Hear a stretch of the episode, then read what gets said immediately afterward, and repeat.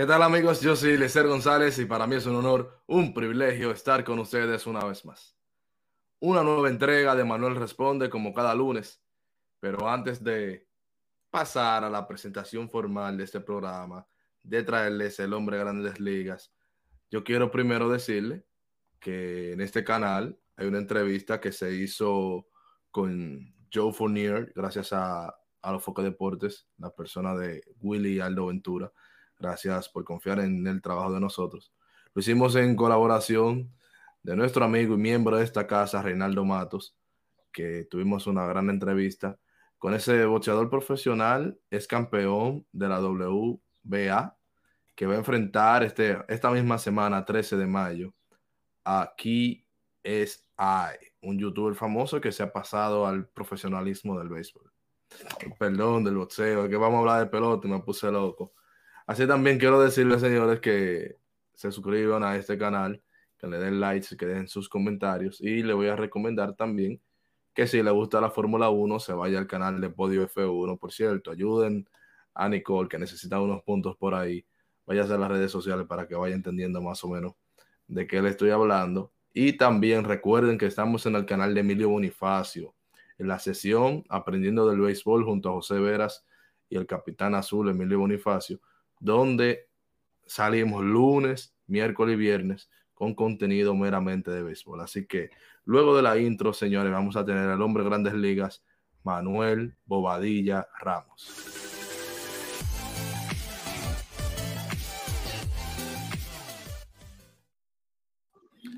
Saludos Manuel, un placer tenerte aquí una vez más. Eh, ¿Qué tenemos para el día de hoy? Sin antes, primero que saludes a tu público. Bueno, saludos a Eliezer y a todo ese público que nos está escuchando en esta nueva entrega, nuevo episodio de Manuel Responde. Manuel Responde, donde aquí analizamos los temas de actualidad de las grandes ligas.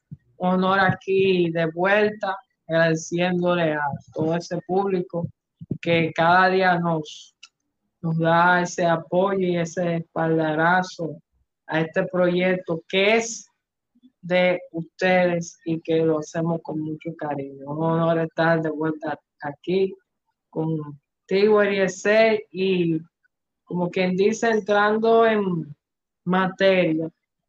En el día de hoy, el tema. Pero ya, ya, ya la gente, ya la gente lo, lo, lo, vio en el titular. El día de hoy vamos a hablar de Rafael Devers, grabando hoy ¿Cómo que estamos hoy? 8, 8 de mayo, 8 de mayo 2023. 8 de mayo. 2023. Todavía básicamente en la primera etapa o en la fase inicial del béisbol de las grandes ligas. Poco más de un mes, Manuel, que se ha jugado. Y una temporada que yo me adelanto a, a lo que vas a decir, pero una temporada para Rafael Devers.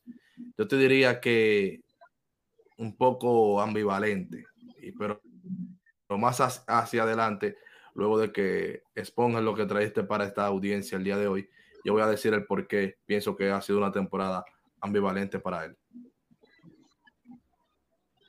Bueno, eh, Rafael Devers, ustedes saben que él recientemente firmó un contrato con el equipo de, de Boston y vamos a decir, el hombre que vamos a decir no batió o no fue, bien en el clásico mundial, eh, ha estado, vamos a decir, ha sido uno de los bates que ha brillado del equipo de Boston, que sorprendentemente está en esa tercera posición de la liga, de la división de la liga americana peleando con Baltimore, que sorprendentemente, aunque ya uno lo ha dicho, ese talento joven que tiene y sobre todo el receptor. Y un Tampa que está cada día demostrando que sin Tyler Glass no, ellos pueden combinar ese picheo y ese, bateo ofensivo ahí. Pero hablando de Rafael Devers, de este equipo de Boston que tuvo eh, antes del día de ayer, ayer perdieron del equipo de los que, por cierto,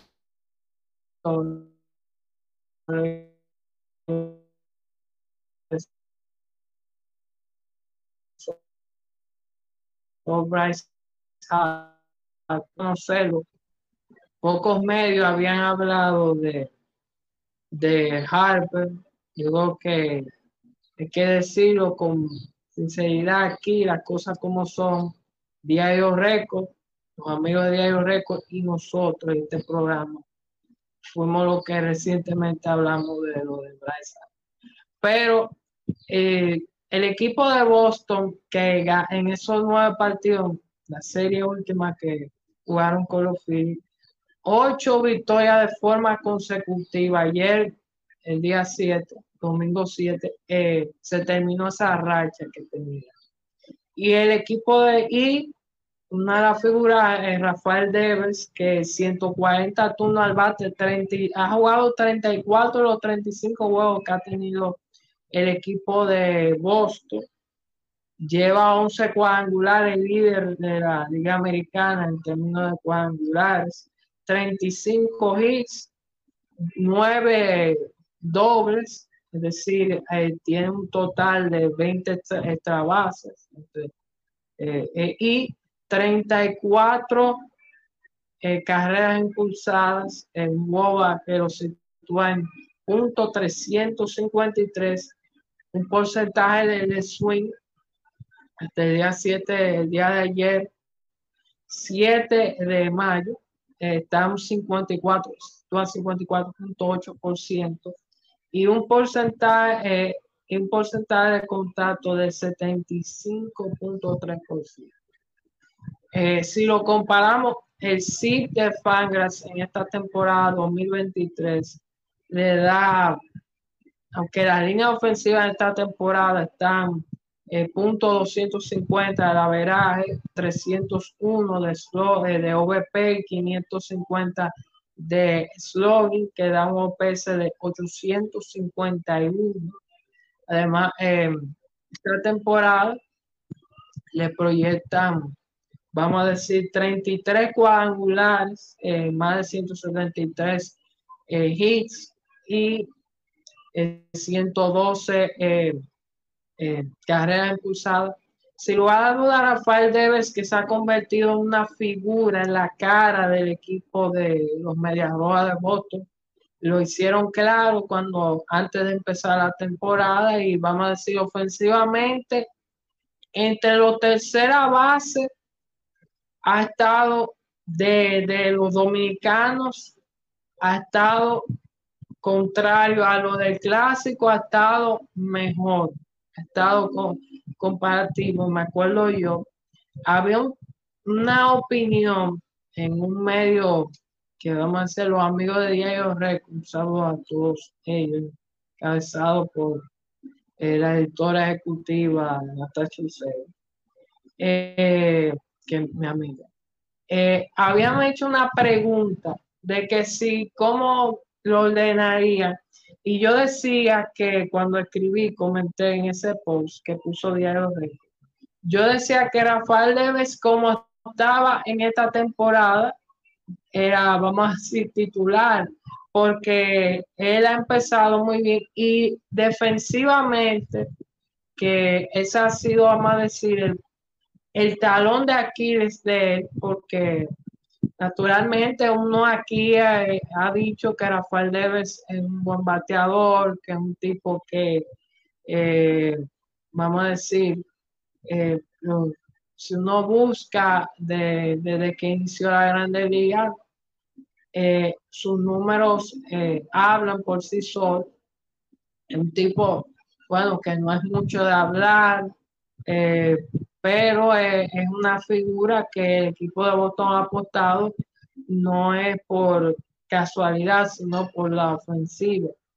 Pero en su defensa, que vamos a decir, ha empezado brillante, brillante, porque 307 entradas tiene un DRS de 1, eso es positivo, un ZR de 1.1 un ZR 150 de 4.7 y un OAA de 2. Esas son las métricas defensivas de Rafael Davis, que hasta ahora, vamos a decir, desde el punto de vista, no está tan vamos a decir, un poco mejor. Eh, ha empezado defensivamente Rafael Deves, eh, con lo que hay que decir que él y, los, y otros jugadores han sido eh, eh, las piezas claves para un equipo de Boston que uno pensaba que por haberse ido figuras como Sander Bogas iba a mermar eh, es decir, iba a empezar mal y todo lo contrario. Ha empezado muy bien, están en competencia en una división estelaria americana, como había dicho, muy, muy, pero muy cerrada. Una división actualmente que los Reyes encabezan ahí y que sorprendentemente los Yankees están por debajo de lo que antes mencionado. Pero sin lugar a dudas hay que alegrarnos de que haya tenido, que tenga 11 cuadrangulares Rafael Deves, es decir, eh, tiene como vamos a decir, si es 33 la proyección que le, han que ha dado Fangas al inicio de la temporada, eso es como más del 30 o 40% por ahí, ya casi la mitad, ya casi, casi eh, está a punto de llegar a la mitad de la proyección de, de, de Fangas. Y eso es una buena noticia de que ojalá que sea vamos a decir, ofensivamente eh, aportando a ese equipo y, y que pueda tener una gran temporada que él se, lo eh, que él se merece y que vamos a decir que que lo que la apuesta que ha, que, que ha hecho el equipo de Boston de darle el contrato que, le dio, de, esa extensión de contrato y de que sea la, figura, la cara del equipo, eh, vamos a decir, en estos próximos años, esta próxima temporada, empezando en esta temporada, demuestre, como ha demostrado, eh, eh, que, es un, un, tipo bueno ofensivamente y que,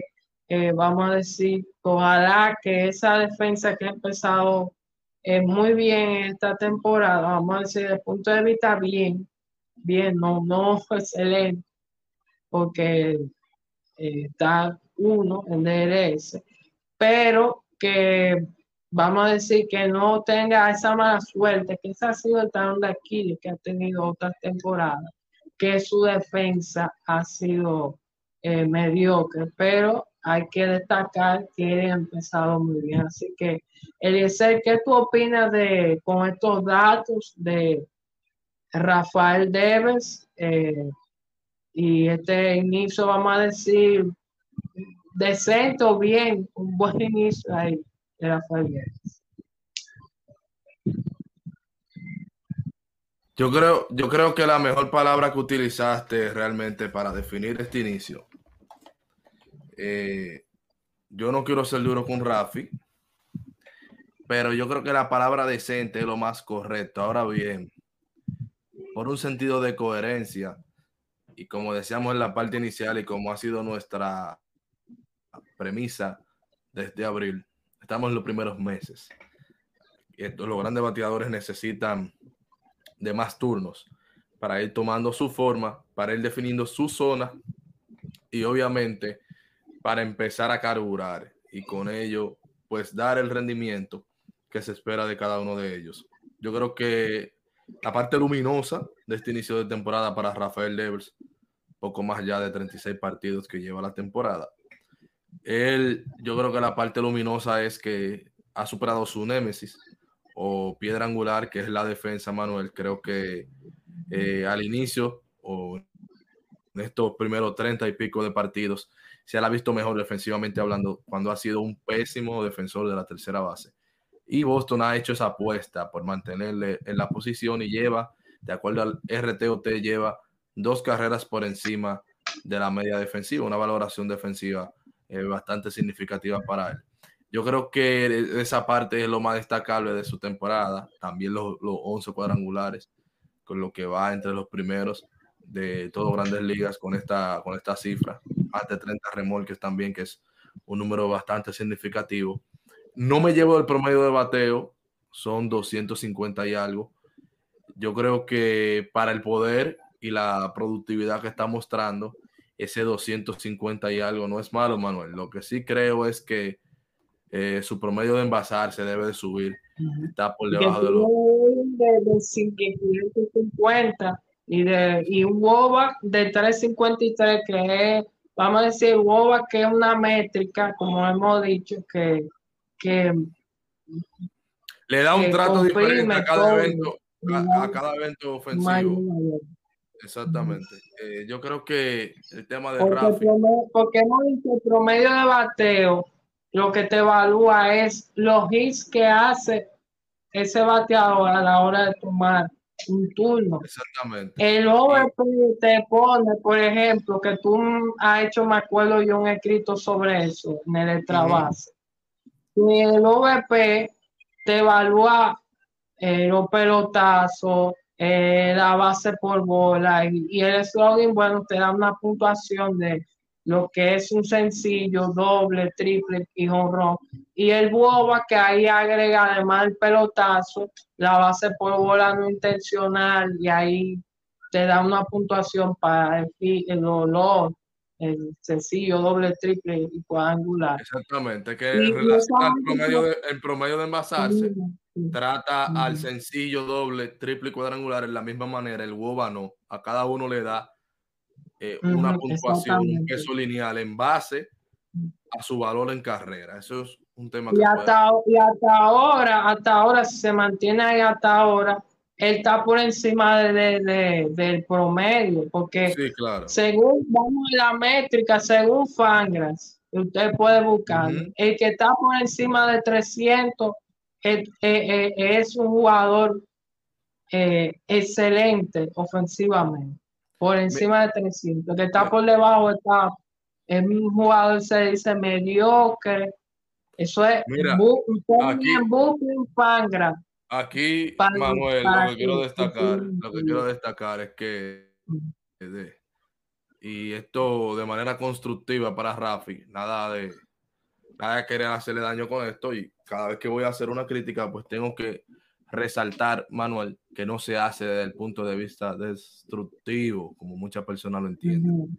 Pero son 31 ponches a cambio de 9 boletos, es decir, 3.4 ponches cada un boleto. Eso es paupérrimo, un promedio de envasarse muy por debajo de la que ha sido su media en su carrera, que es bueno, 340 en su carrera. Está teniendo 301, que es muy malo, es muy bajo de la media también de grandes ligas. Y ese es como el punto a tratar de esta temporada para Rafael Devers, lo que él debe de enderezar para terminar con un gran año, porque ya lleva los cuadrangulares, ya lleva las producidas, le, va marchando bien su boba pese a, a la escasez de boletos. Pero aquí no es nosotros, o en el caso mío, no es para yo querer sobrevalidar las la, o sobrevalorar las bases. Porque la temporada pasada tuvo, perdón, Eliezer, tuvo la temporada que vamos a decir, tuvo una ofensiva, vamos a decir, vamos a decir bien, pero 50 boletos y 114 ponches. Ese ha sido, ese ha eh, sido el, el, gran problema de Rafael Deves, Manuel que no ha podido negociar boletos. Y yo quiero hacer un... Yo sé que cuando el comentario llega de mí... La diferencia de su es más paciente. No, ni siquiera quiero mencionar a, ni siquiera quiero mencionar a Juan Soto, me quiero basar en la propia productividad del juego. Yo quiero, que es lo que, por ejemplo, un saludo a mi hermano, querido amigo, socio, hermano de lucha y de toda la vida, Walker Baez. Lo vi hace pocos días también mencionando eso, en la baja proporción de boletos que tiene Rafael Devers. Y yo creo que la gente no se, la gente no se ha detenido a mirar lo siguiente. Señores, el béisbol está ajustado. Esto yo lo he dicho muchas veces y lo voy a decir hasta el cansancio. Está ajustado a que la frecuencia de imparable es tan baja que tú haciéndote siete outs en tres turnos estás bien. Repito, el hit es tan bajo esa frecuencia en el béisbol que el que batea 300, que quiere decir que da tres, se hace siete outs cada 10 turnos, es decir, falla siete veces y acierta tres veces, está bien. Entonces, con esa proporción tan baja, natural del béisbol, por eso es tan importante que un bateador tenga la capacidad de llegar a las bases, sea boleto, sea por como sea, pero que llegue. Entonces, M. Nester es importante para el equipo de los Medias Rojas de Boston en una temporada que además Manuel se ha visto aparentemente que puede ser que la domine el picheo. Es importante para el equipo de los Medias Rojas que Rafael Devers empiece a agarrar un poco más de boletos empiece a trabajar un poquito a profundidad sus turnos. Que de hecho, con el poderío que tiene Rafael Devers y lo mucho que él puede llegar en la zona de strike, eh, esos batazos que él puede alcanzar, cómo él puede mover el bate, yo pienso que hasta siendo un poquito más paciente, Devers tiene la oportunidad, Manuel, de hasta mejorar su promedio de bateo, que yo sé que a muchos le encantan el promedio de bateo, pero me preocupa porque a medida de que la liga a medida de que la liga siga haciendo ajuste a un paleador, uno de los tipos que más palean en grandes ligas, tiene una combinación mortal entre dobles y jonrones año por año, pero ese ajuste que ha venido haciendo la liga a un bateador tan peligroso como él y que ellos han entendido que es además un bateador muy agresivo, que no va a conteos profundos, se le ha visto al inicio de esta temporada, viniendo de ese año de conseguir ese gran contrato, se le ha visto que el picheo ha encontrado cuáles son estos los lanzamientos que no le favorecen a Devers y, era, y con eso ha mermado su promedio de bateo que siempre está por los 280, actualmente está 40 o 50 puntos por debajo de lo que él acostumbra. Como igual ha bajado, como igual ha bajado 40 puntos su porcentaje de envasarse. Yo, a cierto modo, sí estoy de acuerdo con, la idea que se sostiene Manuel en las redes sociales de que a los, a los bateadores para ocupar el puesto de tercer y cuarto bate se le exige agresividad, se le exige contacto, se le, se exige palos. Yo estoy de acuerdo con esa parte allí, pero ojo, ojo, yo siempre he mirado las temporadas regular de la siguiente manera. La temporada regular vienen siendo, Manuel, un plan de trabajo de cara a lo que todos quieren aspirar, que es jugar las eliminatorias o playoffs. Entonces, es muy difícil, señores, que tú te pases cinco o seis meses con un plan de trabajo, con una costumbre, que bien dice un dicho, que la costumbre hace ley, jugando de una manera para que luego una serie es un card de tres partidos, un partido de, muerte súbita, en una serie de siete juegos, en una serie de cinco juegos, tú quieras salirte de tu plan habitual por la necesidad de lo que está resultando. Entonces yo pienso que este trecho de 162 partidos, de forma colectiva y de manera individual, tanto para lanzador como bateador, es para ellos poder en todo el transcurso, poder observar qué le funciona, qué no le funciona, dónde tienen que mejorar y dónde tienen que seguir eh, atacando. Entonces, en esa parte... E, exactamente, en esa parte allí, que es lo que yo quiero que la gente entienda. Señores, en, en, en playoff, el picheo siempre se va a imponer. Yo te diría que de 10 ocasiones, 8.5 e incluso me atrevería a decir 9.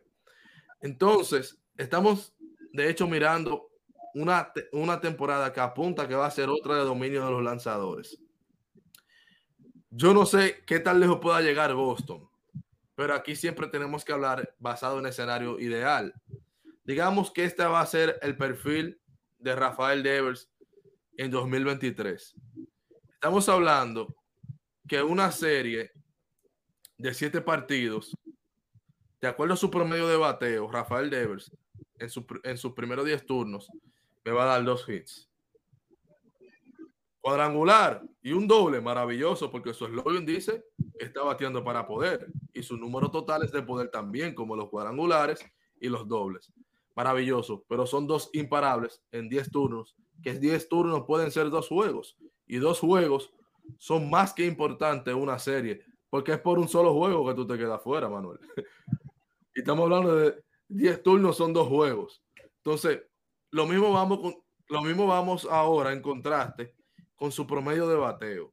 Si me tuviera ese 250, su promedio en basarse, si me tuviera ese 250 en bateo, pero me tuviera el 340, que es el que él tiene vitalicio de por vida, me quiere decir que Devers, en vez de hacerse 8 outs, estaría haciéndose 7, casi menos de 7.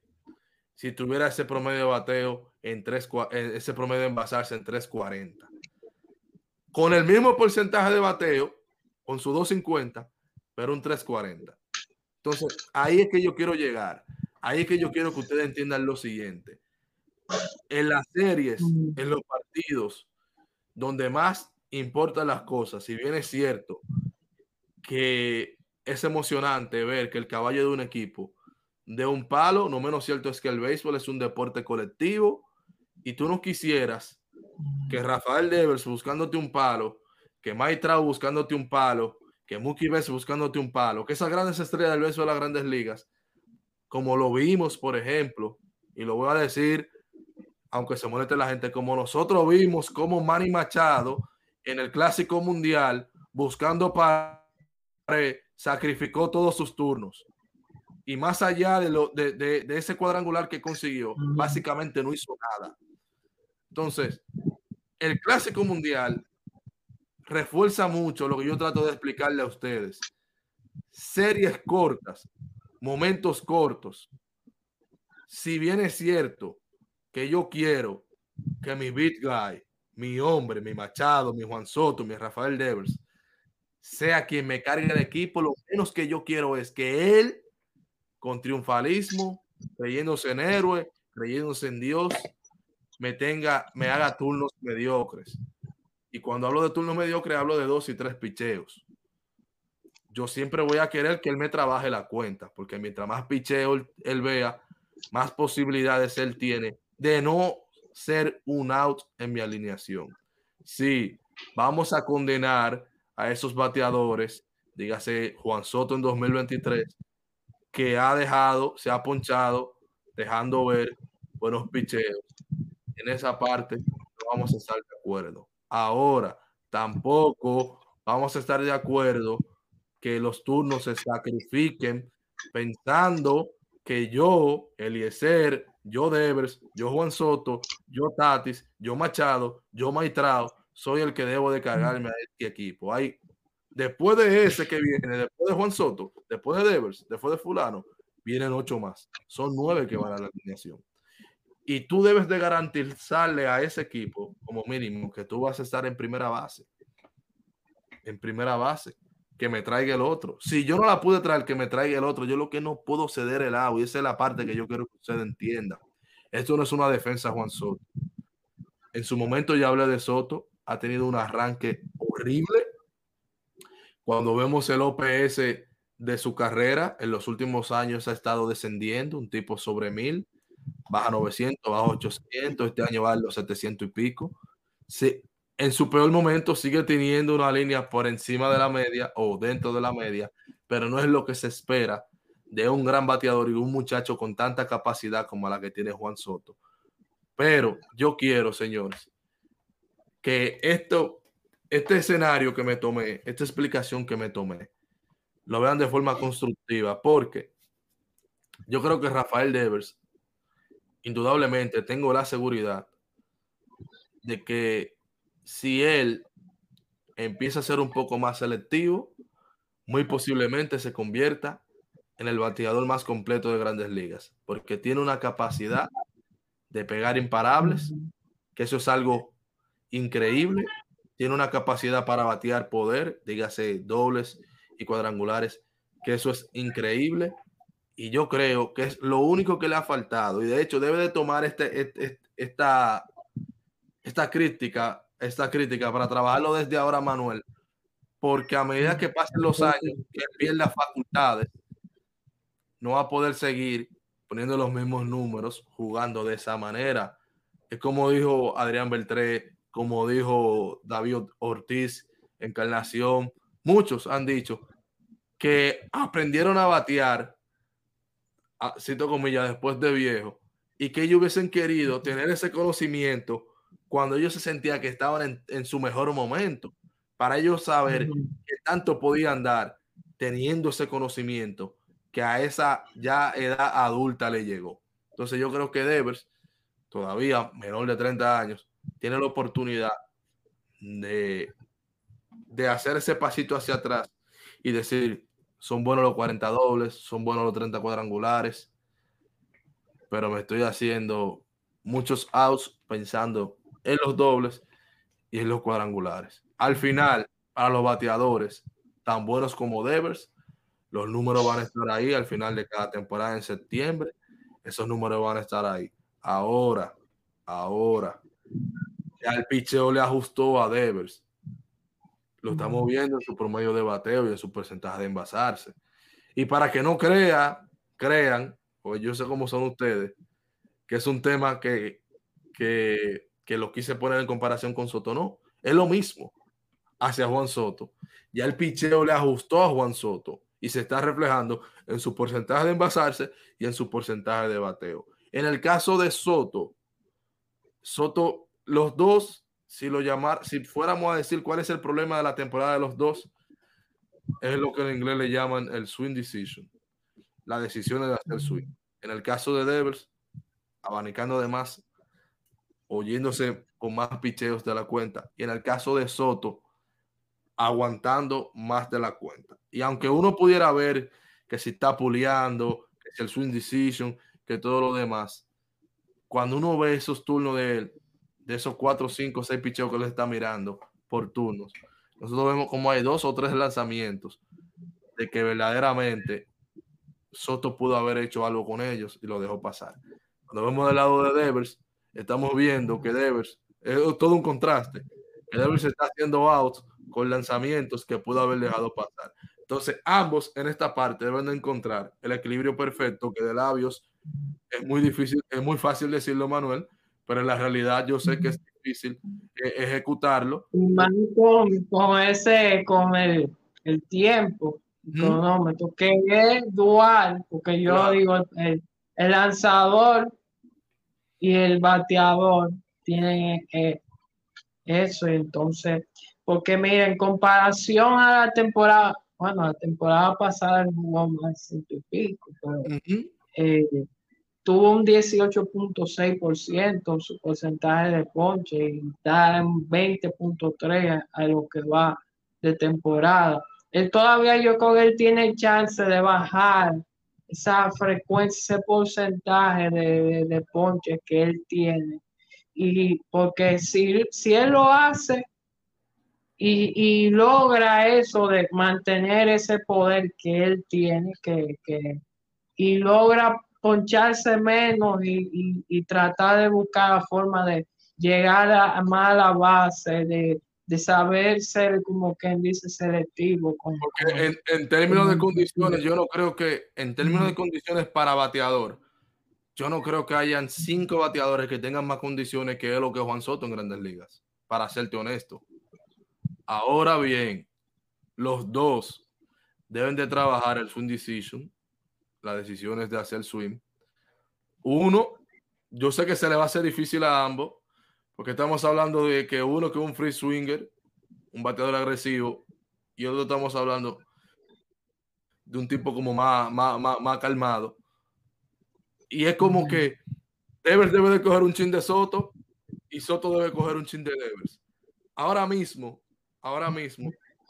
Aunque él ha ido mejorando, vamos a decir Soto, eh, eh, eh, ha ido poco a poco, tenido su partido que ha ido.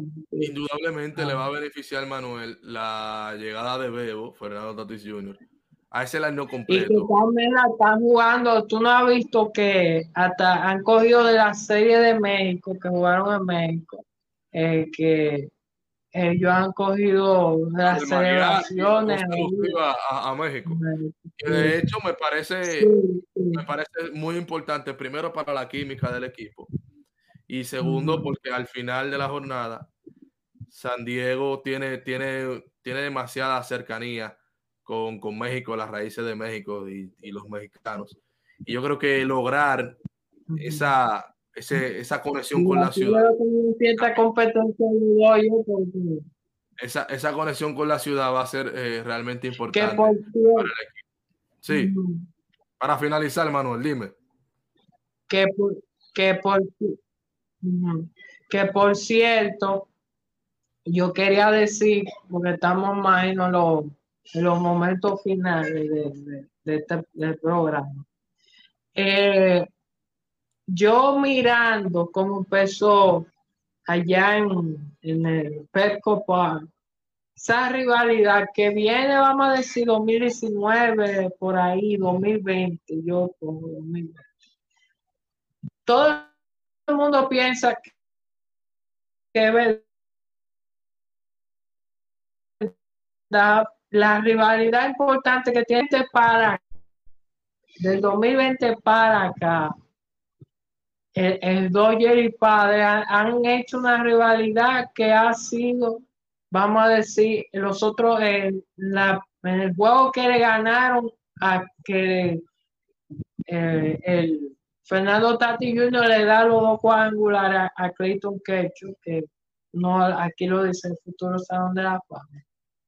Ahí ponen cuando ellos ganan, ponen a, en la pantalla hecho como que llorando y de que victoria de los padres. Y después, en el día de ayer, el último juego de la serie, Mookie Betts, que estaban, yo creo que estaban ganando el equipo de los padres, Mookie Betts pega el cuadrangular empatando ahí ese juego y después el novato James Allman, que aquí lo hemos dicho, que ha sido, vamos a decir, un que por cierto, coincidencialmente, cuando hablé de Alma, el último que había ganado no va a ser Cody Bellinger. Coincidencialmente, cuando está aquí lo, lo hemos Y dio también otro cuángulo. En relación a lo de Mookie Betts eh, y esa serie de Dodgers padres, tenemos un en vivo esta noche. Que con lugares con, con el uniforme de, de los Dodgers.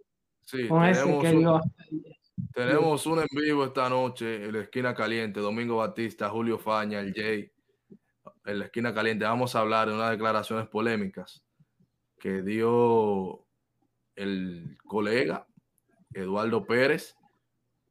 Se disculpó, se retractó, pero que tuvo el, eso, eso, eso, eso, lo, eso, eso, lo vamos a hablar, eso lo vamos a hablar esta noche, Manuel. Entonces, ya para finalizar, Estamos sobre el tiempo, vamos para los 40 minutos ya.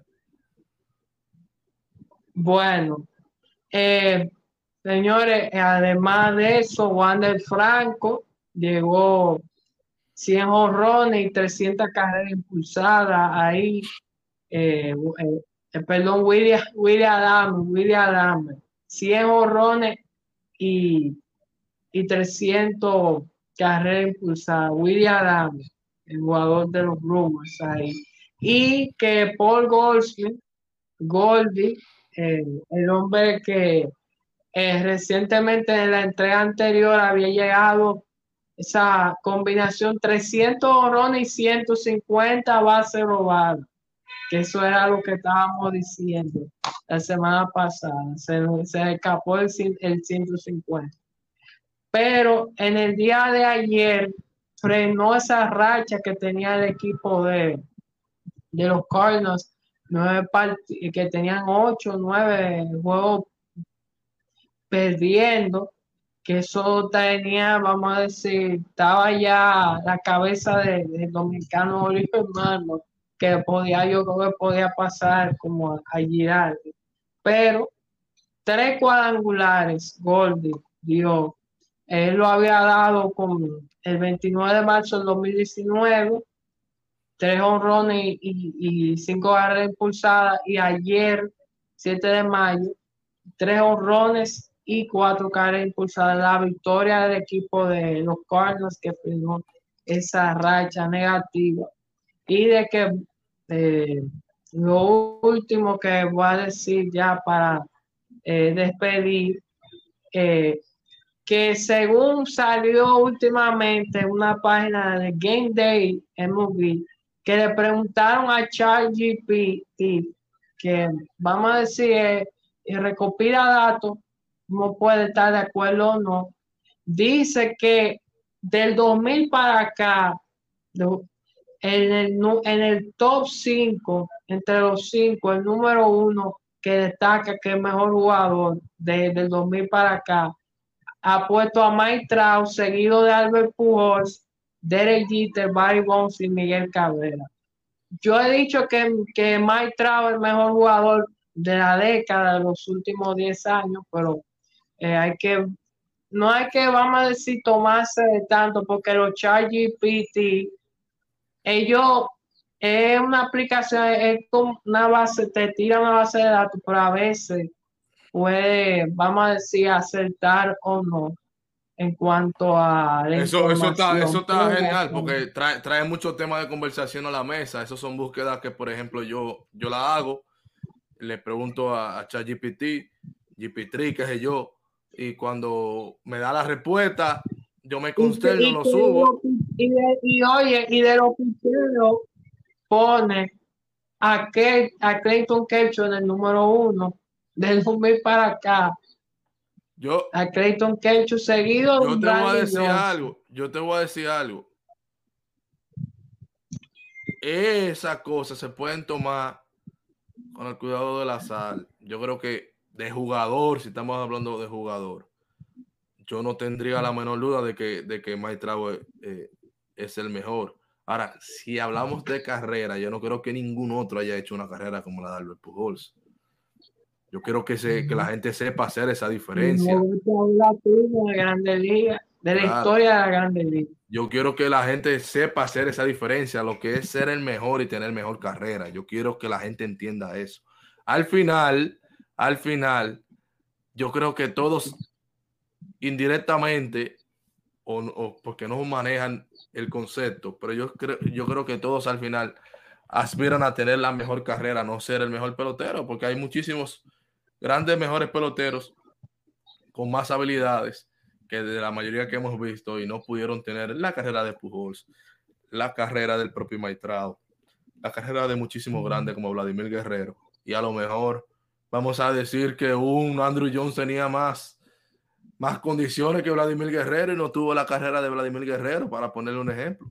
Así que yo creo que con eso, Manuel, y gracias por traer ese tema de, de, de ChatGPT, que está, eso está en boga, el tema de la, de la inteligencia artificial y más de ChatGPT, porque al final siempre hace como, crea ese cierto nivel de polémica. Es inteligencia artificial, no es que nadie lo está manipulando, pero se crean los debates y yo creo que es interesante, Manuel. Así que despídete y hasta la próxima. Lo de Derek está jodón, honestamente te lo digo. Entonces, como que hay una contradicción porque eh, esa misma aplicación lo había puesto como el jugador más sobrevalorado, pero cuando le hacen la pregunta de los mejores de, de del milenio, pone lo pone en el, yo, lo pone el puesto número 3 de, de, de los. Y ya brevemente para cerrar. Los mejores jugador de la década eso que lo pone en la década de los esa aplicación lo que hace es una búsqueda en internet sobre todo. Entonces en base a eso lo va organizando. En este pedazo dijeron que sí en este pedazo dijeron que no pa, pa, pa, y al final se queda como con una evaluación final. Pero yo quiero que ustedes entiendan que, que pese a todo a que es un tema de inteligencia artificial está también la subjetividad de los humanos, porque aquí un ranking, en el de Manuel va a salir uno y en el mío va a salir otro, eso es lo normal. Y en, el deporte de por vida siempre se están haciendo ranking, el mejor de ahora, el mejor de antes, eh, el mejor de tal y tal posición, eso, es lo normal. Y yo lo que quiero es para que la gente entienda cómo funciona, tú le haces una pregunta a esa aplicación, esa aplicación hace una búsqueda en el internet y basado en las tendencias de cómo opinan eh, los diversos criterios de lo que se ve en el internet, entonces te hace, tiene su tipo de ranking. Yo creo que con esto podemos cerrar, Manuel. Hasta la próxima.